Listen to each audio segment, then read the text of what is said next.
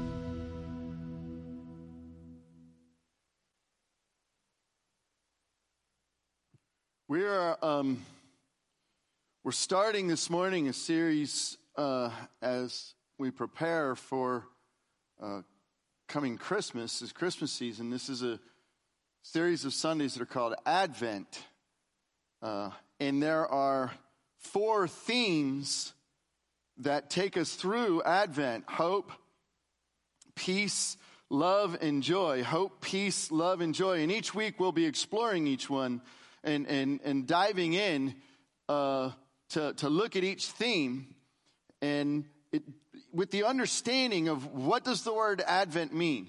It means the arrival. It means the coming. It's, it's literally the breaking in the breaking in of the kingdom of god into this world.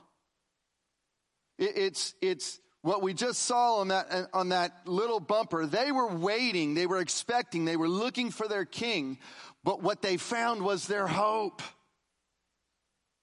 What they found, what, what confronted them was, was, the, was the reality of the Word becoming flesh and dwelling among us. That, that, that reality that, that that takes everything that we confront in this world and everything we hope and desire that it should be and fuses them in one and fulfills them in the person of Jesus. And everything about his life when he came that first time, well, it was described for thousands of years in the scriptures. Everything that was promised was found in him. And then he, he, he, he died. It was, it was taken. It was that moment of despair, which actually was a moment of victory, followed by resurrection, followed by an ascension in which we are now eagerly awaiting, in which he sent his spirit. So, so Advent is a time in which we were commemorate. We remember what he did, breaking in over and over, culminating in Christ, but we also are, are looking forward. We're preparing for the final consummation of that. If he came the first time, he will come again. If he came the first time, he will come again. If there's ever a time which we need a m- message of hope, it's right now. How many believe that? What's fascinating about the time that we live in is that this time, and we'll, we'll look at this some more in a minute as a quote I'm going to read, but this time that we live in is actually a time in which everything the world has promised has been given to us. We live in unprecedented times of peace. We live in unprecedented times of prosperity. Literally, I mean, if you, if, you, if you look at the statistics, worldwide, poverty has been lifted up over the entire world, multiple levels. There has never been a time in this world where the average person has lived as prosperous as we live right now. Somebody just did recently, I read, somebody did a comparison comparing John D. Rockefeller at 1900s. Would you rather live the lavish life that he lived at the turn of the 20th century than the average life of a middle class person in America in the 21st? And when you, at first, immediately go, well, I'd rather be Rockefeller then, right? I mean, my goodness, you know, one of the richest men in the world and everything. And then when you go down and you compare all of the conveniences of life, all the things that we have at our fingertips, the way that we live, all of a sudden you go, well, can I like be Rockefeller and live now?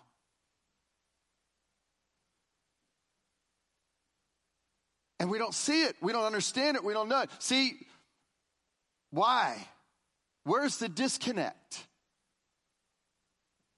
See, we came through, if you, if you, if you, when you go back and you look at history and these movements through history and, and, and, and the promises of history, on which is overlaid the gospel. You see, you have worldly hope and biblical hope, and we're going to talk about the difference of those in a minute, the difference between them. But worldly hope is what? It's come to this place where it has pinned its hope on everything that is only in this world, what is material, what is rational, what I can reason with my mind and it's led to untold suffering. There's a, um, there's a video I was watching recently, it's a podcast. It's interesting enough, the, the, the, title of it's called The Four Horsemen of Meaning. The Four Horsemen of Meaning. Now, what's interesting to me is like, I don't know how many people would see that title and recognize that that's immediately a biblical motif. The four horsemen, that's a, that's a motif from scripture. But anyway, it, what it was is it's two psychologists, two uh, secular psychologists, and two Christian thinkers who were having this conversation. It's about two, two and a half hours long. I recommend watching it. If you get past all the technical conversation, they really get down and boil to, boil it down to things that we're facing in this life. And, uh, there's, there was one particular uh, uh, uh, individual, psychologist, he's a professor, psychologist, from University of Toronto. His name is uh, John Vervaeke. And, and he, he says this uh, ab, uh, about the society in which we live in, about the culture in which we live in, about the way we've come to think. There, there, is a, there is a way in which we have come to think that, that says that if I can't prove it with science, it's not real. That, it, that if I can't boil it down to the principles of, of biology and chemistry and physics, then, then I should throw it away. It doesn't, it doesn't have uh, um, uh, uh, truth to it. And he said this. This is, and this is a this is a, a, a, secular psychologist in all of his research and all of his studying. This is what he said. He said, "I mean, I represent a lot of people who are feeling called to the fact that the very ways we think is causing massive suffering." What, and, and, he, and he goes on, he was talking about there's like this black hole, and this black hole is like sucking into it uh, meaning and life and all of these things. And he says this, but, but what was, what was directly referring to as the black hole is that science exists, right? We all know that. And listen, this is not a put down on science. How many are glad for the advances of science? I mean, my goodness, the amount uh, of, of improvement, of flourishing that we've been able to bring because of science, the amount of order, the amount of chaos we've been able to, to, uh, to remove and replace with order, because that, that is a, a, picture of our very callings as human beings in God. That's what, uh, what it means to be living out the life of God in so many ways, in so many facets. But when you strip it from and devoid it from God, you get what's called scientism. Scientism. And this is what he was talking about. He says this, okay, so science exists. Okay. If it is, then what kind of entity is it? And tell me, using physics or chemistry or even biology, and, and use just that ontology, that methodology, tell me what science is. And tell me how it has the status to make the claims it does. And tell me how science is related to meaning and truth. And how do meaning and truth fit into the scientific worldview? Meaning and truth are presupposed by the scientific worldview, but they have no proper place within it. So, whenever we're doing science and, and saying, what is, what is this world or what the world is, we're absenting ourselves from it. We're, we're not including ourselves. In other words, when we're doing science and, and, and figuring these things out and saying this gives us all the answer, we, we forget the fact that we're on the outside doing it. We're on the outside projecting meaning and truth to it. Where does that come from? Where does that come from? How is that possible? No, why am I talking about this? Because he goes on and he says this We have no home in which we are properly situated. And I think the, that ramifies through everything we think, say, and do to each other. We have no proper home. And as a result, it affects everything that we say, think, and do to one another. And with each other in a profoundly corrosive way, it causes enormous suffering. It causes enormous suffering. So I was talking to somebody, this is him going on. I was talking to somebody just the other day. Catch this. Right now, there are literally more deaths by suicide in Australia than COVID. Australia is one of the epitomes of the best countries in the world. An affluent liberal democracy, not much conflict. It's been at peace for a long time. All the things that the Enlightenment said would bring unending happiness, and we're spiking in suicide. You have a loneliness epidemic. You have an addiction epidemic. You have people choosing to learn to live in a virtual world rather than a real world. People would rather live in a virtual world than the real world.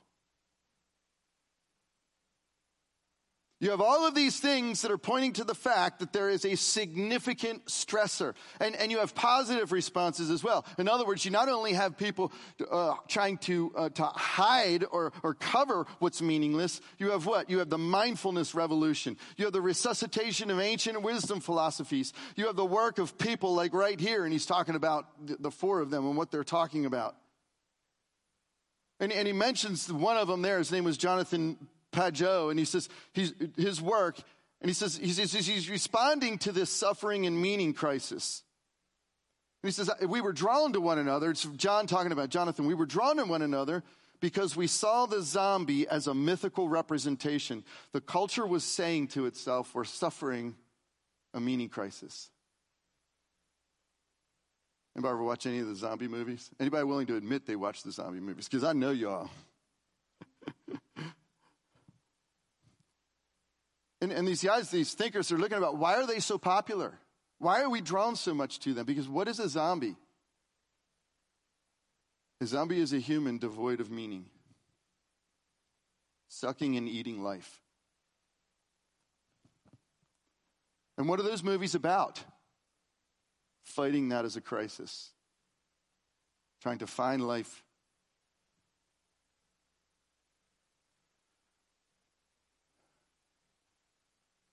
Do we have a need for hope in our culture? Anybody think? So let's talk about what hope is. What is hope? There's two dimensions to hope, biblically speaking. There's two dimensions. There's a future dimension and there's a present dimension. This biblical hope Something that makes biblical hope different than worldly hope. Let's contrast the two for a minute. Biblical hope is evidence based. What does that mean? It's based on God's past redemptive acts. What has God done in the past? How has He acted? How can we go back? Now, catch this. This is what's different than worldly hope. Biblical hope looks at what has God actually done in the real world. Making a promise to Abraham and taking dead wombs and bringing a child out of it.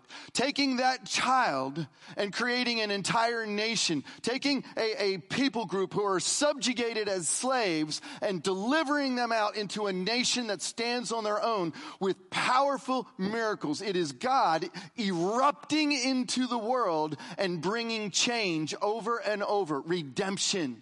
Redemption. Keeping his word, keeping his promises.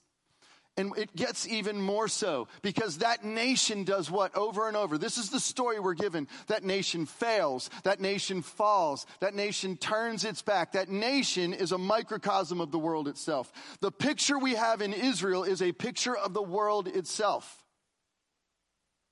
And at its lowest point, when it is subjugated by a foreign power who are led by pagan gods who want, who want nothing but to subjugate that nation, the people are living in hope that God will bring their king. And into that, Christ is born. That is a real event in real space time, like our lives today. This is why you've heard me say this, and, and I speak to this over and over. Guys, we are as much as a part of the story of the Bible as all the characters we read about. Because the future of the Bible is not yet, it's our future. It's easy for us to look in the book and look at their lives and go, wow, this one had great faith, this one didn't, and, and make judgments on them and not realize they know nothing more about the future than we do now, other than what God has said. And so the Bible is there to encourage us uh, not to, to, to, to hold on to the person and character of God Himself, not the circumstances that we see.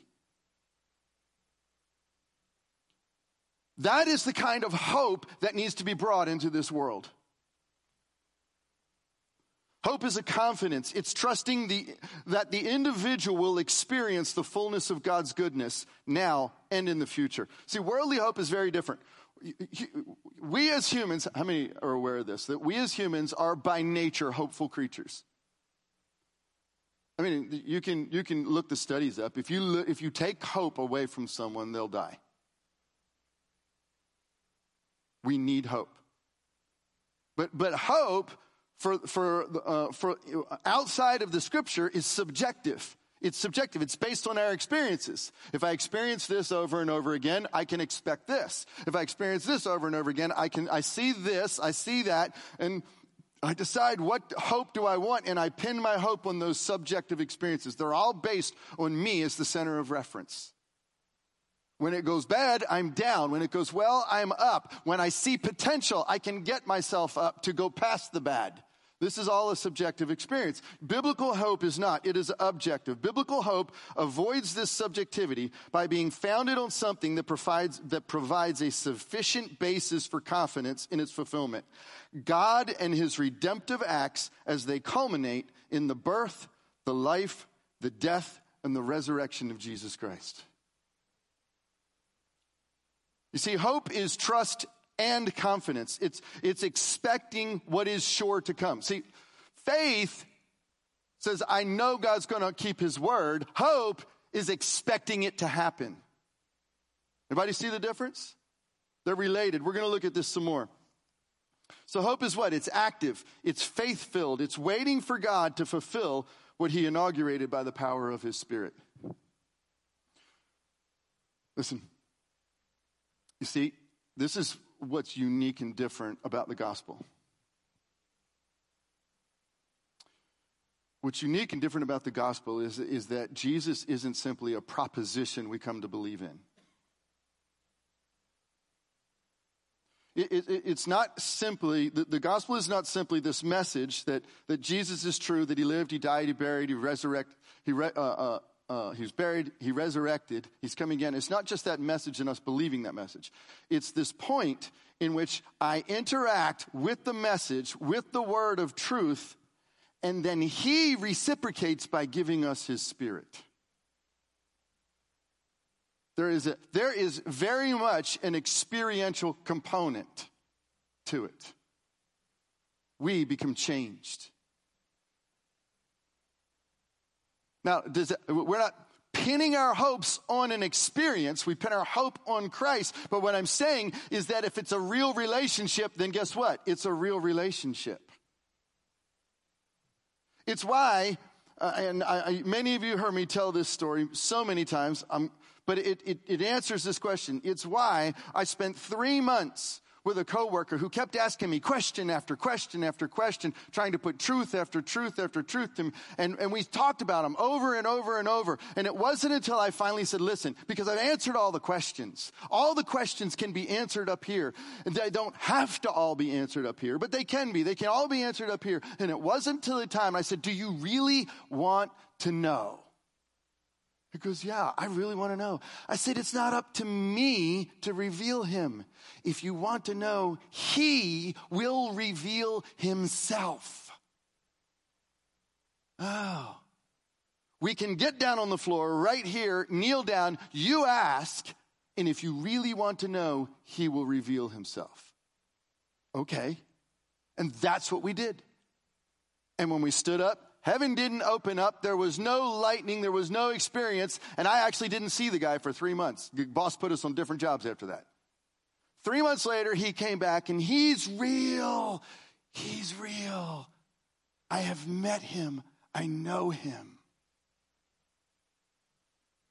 You see, hope pins the fact that God has come and entered into this world in real time, in real experience, he, Jesus is seated at the right hand of the Father now, ascended, but has not left us here. He has deposited his spirit in here. And all that he has said will come to pass. And we can know that by the deposit of his spirit. Does that make sense?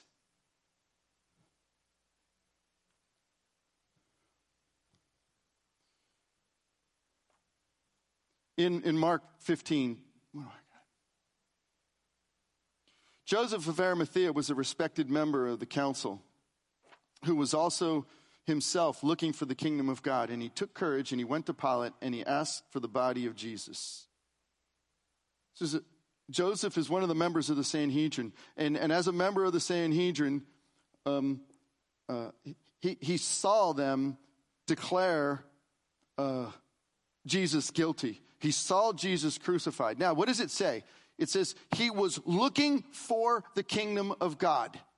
Joseph was looking for the kingdom of God. That meant he knew the kingdom of God was coming. He wasn't just, it wasn't just something that he had mentally had in his mind. He was eagerly expecting and, and waiting for it. As a result of that, this one in whom all had hope died on the cross in spite of the hope being squashed he says,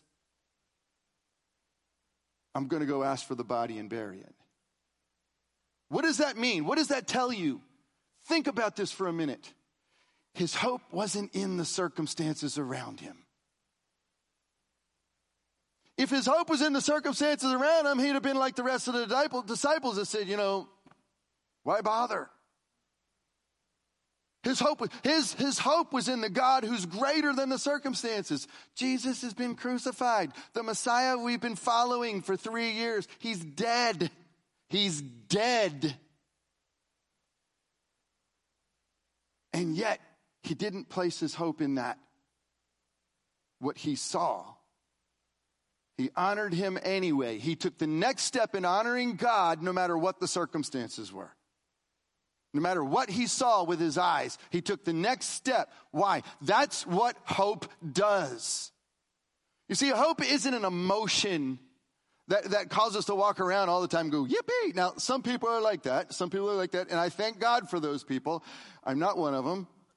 Sometimes I don't actually thank God for those people. But anyway.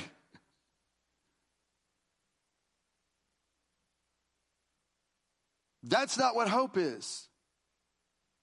Hope says, I'm going to do it in spite of. That's what the world needs to see. Hope led Joseph to action. Hope means actively waiting for the kingdom of God. Actively waiting. Not just, hey, God said Jesus coming one day, I'll just kind of do my thing and wait for it to happen. Not that kind of waiting. Think of waiting this way. Uh, what, what did we, uh, we used to call servers in our, in our restaurants? Waiters or waitresses, right? Okay, what, what did a good waiter or waitress do? They were actively looking at you the whole time and then you go to the, the, really fancy restaurants, right? They would anticipate. They'd see your glass when you finished the last drop, they were filling it up. They see that you were done with this, they were bringing it out. They were scraping crumbs. They were anticipating. They were waiting on you. That's actively waiting. That's hope. All right, Romans 8 4 says this In hope we believe against hope. He believed against hope. And he's talking about Abraham. Paul is writing about Abraham here. That he should become the father of many nations. As he had been told, so shall your offspring be. When he, when he did not weaken in faith when he considered his own body, which was good as dead since he was about 100 years old, and when he considered the barrenness of Sarah's womb. Listen, Abraham and Sarah have been trying to have children their entire lives. He's 100, she's 85. What are the chances? What are the chances? Uh, the Holy Spirit told you what? Uh, Abraham. Uh, I didn't know those kind of weeds grew in the desert. No, unbelief made him waver. No unbelief made him waver concerning the promise of God, but he grew strong in his faith as he gave glory to God, fully convinced God was able to do what what he had promised. You see, hope is not faith, hope grows out of faith. Because I trust that God will keep his word, I'm looking forward to it to happen. Because I trust God will keep his word, I'm looking forward to it to happen. How many of us trust God will keep his word? Now, how many of us are actually looking forward to it happening? That's hope. You see, that is what infuses us. That is what gives meaning and purpose to our lives. Why do I mean that gives meaning and purpose? Because when we hit the struggles of life, when things get difficult, and when they get, not if they get hard, not if we get struggles, when they occur, what is the anchor? What is the rock? What is that point from which you're going to say, this doesn't matter, this is what matters. This rock I'm standing on, what matters, not what's in front of me. That's hope.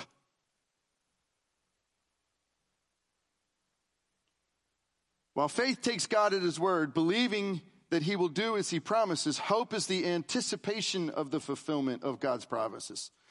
Romans 15, may the God of hope fill you with all joy and peace in believing, so that by the power of the Holy Spirit you may abound in hope. May the God of hope fill you with all joy and peace in believing. You notice what that's saying there?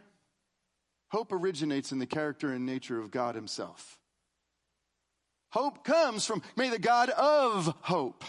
Hope comes from the character and nature of God. Just like God is love, and love comes forward from his character and nature. He is the God of hope. He, he, it's, see, it's, we're not hoping that God will keep his word. We're hoping in God who keeps his word. Do you see the difference?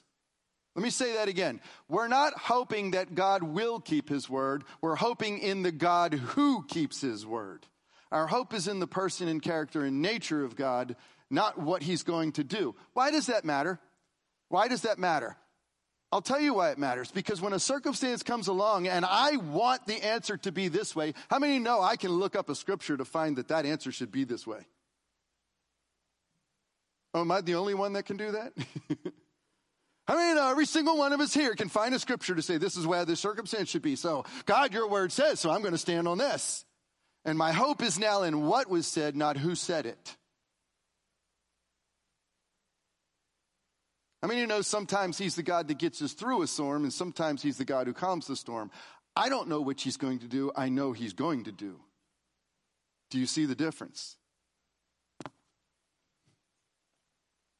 May the God of hope who fill you all joy and peace and believing, so that by the power of the Holy Spirit you may abound in hope. I love that second part. I love that second part. That second part is by the power of the Holy Spirit. What is that telling me? It's because all the times I feel like I have no hope, the Holy Spirit's knocking on the door.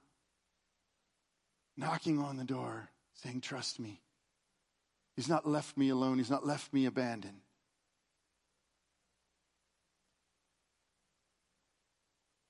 The Ephesians 1 8, having the eyes of our hearts enlightened, that you may know what is the hope to which he has called you, what are the riches of his glorious inheritance in the saints. So, do you hear what he just said? He said, part of understanding hope is that our eyes have to, our hearts, the eyes of our heart has to be enlightened. Do you catch the language there? Do you catch the language? He's not saying the eyes of your mind have to be enlightened. He's saying the eyes of your heart has to be enlightened. He's speaking to the exact thing the psychologists and thinkers were talking about that I was quoting earlier. He's speaking directly to it.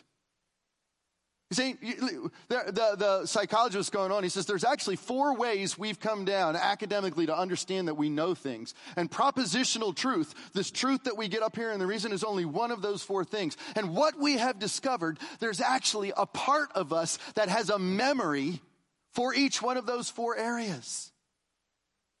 Only one of them is propositional truth. Well, I love the fact that we're spending millions of dollars in research to catch up to the Bible. But anyway, that's kind of a cheap shot. What's happening here is he's saying, May the eyes of your heart be enlightened. C.S. Lewis talks about this. So many writers, so many thinkers. There's this point at which I, don't, I, I, may not be able to fathom all the mysteries and get it all down, but there's something knocking on my heart. There is eternity in my heart that's calling out and drawing out to me. There's something more here that I can't quite put my finger on. And it's when I tap into that. It's when I, I have exhausted myself in asking the questions and I finally say, show me who you are. May the eyes of your heart be enlightened. And it's at that point, that point, it says that you may know what is the hope to which he has called you. Do you catch that? Anybody here wonder what their calling is? he just told you. You're called to hope. What's the one thing the world needs? Hope. Guess who's called to bring it? We read last week, you're the light, right? Jesus said, You're the light. Well, what's that light shining? Hope. Hope is your calling.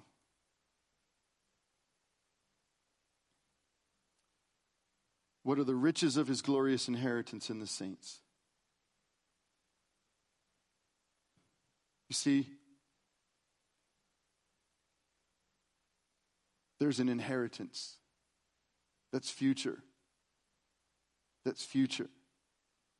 So not only do we receive that spirit in which we commune with Him now, that spirit speaks to us about all that will be fulfilled when He comes. So, what are we eagerly anticipating? So, I'm just going to, uh, for the sake of time this morning, I'm, I'm not going to go through all of the detailed scriptures and all this. I have them. If anybody wants the notes, ask me for them. I'm just going to hit the highlights. What are we eagerly anticipating? What is it that we are, what is the glorious inheritance of the saints? What is that hope? It's this. Number one, Titus 1 2. In hope of eternal life, which God, who never lies, promised before the ages began.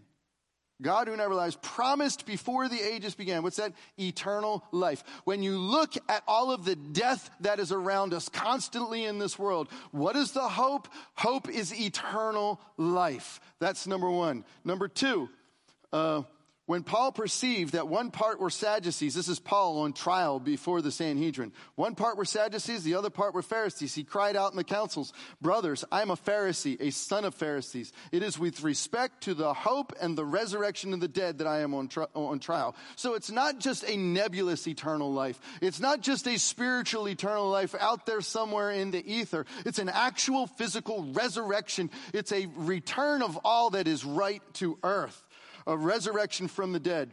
In, in Romans 8, he says what? And we sang this this morning that there is a hope that we will be adopted as sons. That we, there is a hope. If there's one thing that is destroyed in this world more than anything else, it's the sense of family. If I want to destroy a sense of God and understanding the kingdom of God, the first thing I destroy is family. I tear it apart. I tear the roles apart. I, I, I destroy that. Why? Because what our hope is pinned on is understanding that we will be adopted as sons of God, which then means the redemption of our bodies. I don't know about you, my body's longing for a little bit of redemption. No? Check your medical bills out. Anyway, I just go over there. I probably shouldn't have said that. What's next? For, the, for Galatians 5 5, my hope is for righteousness. We are eagerly waiting for the hope of righteousness. What does that mean? Our hope is that He will make all things right. Anybody have a longing for justice? For making of all things right. We all have a longing of justice, except when it comes to us, we want mercy, right? I'll take some mercy, God, but bring justice in this world. What he does is make it all right. Uh, what's next? We're waiting for the blessed hope, the appearing of our glo- uh, of glory of our great God and Savior Jesus Christ. There is coming the glorious appearing of our great God and Savior Jesus the King. And finally, what we're looking forward to is to be in His presence. Paul says, "I would, I would. It's far better to be absent from the body and to be present with Him." What we're longing for, our greatest longing and hope, is that presence of Him, that final, actual, physical presence. That's all of the fu- future hope. But where am I now? So, as it is my eager expectation and hope that I will not at all be ashamed, but that with all the full courage is always now as always Christ will be honored in my body. Paul says his hope is to honor Jesus now, no matter what comes, life or death, whether by life or whether by death, may I honor Jesus. You see, he goes from looking at this future hope to this hope that's being in the present in Acts, I'm gonna, I'll, fin- I'll say this. In Acts, what's going on? There's this scene in the book of Acts. It's in chapter one. It's in verse 11, and, and it says this. It says, "Men of Galilee." It's it, what happened is, is is Jesus died on the cross. He rose three days later. For 40 days, he physically appeared to them, ate meals with them, talked to them, taught them, and then 40 days later, he takes him up to the t- top of Mount Olive, and he's standing there on Mount Olive while he's talking to him, has his final conversation, and they actually see him physically, bodily, not spiritually. It wasn't a vision. They see him lifted up and carried up into the heavens, and they're standing there like this. And then two angels appear. By the way, check this out. Trust me, I want you to prove me wrong. Look this in your Bible. Anywhere a time an angel appears in the Bible, an angel appears as a man, doesn't have wings. Angels never have wings. They always appear as a man and don't come with wings. And this is why the Bible says you need to be hospitable because you never know if you're entertaining an angel. Trust me, if a being showed up that had wings and was glowing, I would know it was an angel. All right, so there's two men show up and they're talking to Jesus. I mean, talking to the disciples. Says, Men of Galilee, why do you stand looking into heaven? This Jesus who was taken up from you into heaven will come in the same way as you saw him go our hope of his return is grounded on real eyewitnesses of events in history. Our hope of his return is grounded on real eyewitnesses in real time and space. Not a myth, not a story sometime, not a well wishing. Our hope is, what, what is demonstrating is this coming together, this fusing as one. You have both the natural world, the physical world, the material world in which we live, fused with Jesus. Jesus is our hope. It started with his birth, the incarnation, him coming from the spirit, bringing, taking on the physical flesh of humanity. He lived this life in which heaven continued to break into earth. People were getting healed. Dead were raised. Blind were seeing forgiveness was happening. Uh, the word of God was being preached. Truth was coming through starkly and, and exactly. And it was brought to his death in which he t- takes on literally all of the evil of the world with a heart of love for the world, the, the, the, all that the world could throw at him. And he comes forth in resurrection. Once again, the spirit and the physical fusing as one. He's ascended into heaven, the physical and the spirit fused as one. And he sent the Holy Spirit. If you are a believer, you are the physical and the spiritual fused as one. Our hope is not in a story of something we wish will happen sometime in the future. Our hope is in the reality and the person of Jesus Christ. That reality needs to be lived out so that the world can see it in the same way it was lived out in Israel, in the same way that Jesus lived it out, in the same way the apostles lived it out. Just as it was said of David that he fulfilled the purposes of God in his generation, we are called to do the same thing. This world needs hope. It's dying. There are more people committing suicide than diving, dying of COVID in Australia. In a time of unprecedented prosperity. It's because one thing is missing, and that's hope. And you have it. You have it. You have it if you have Christ.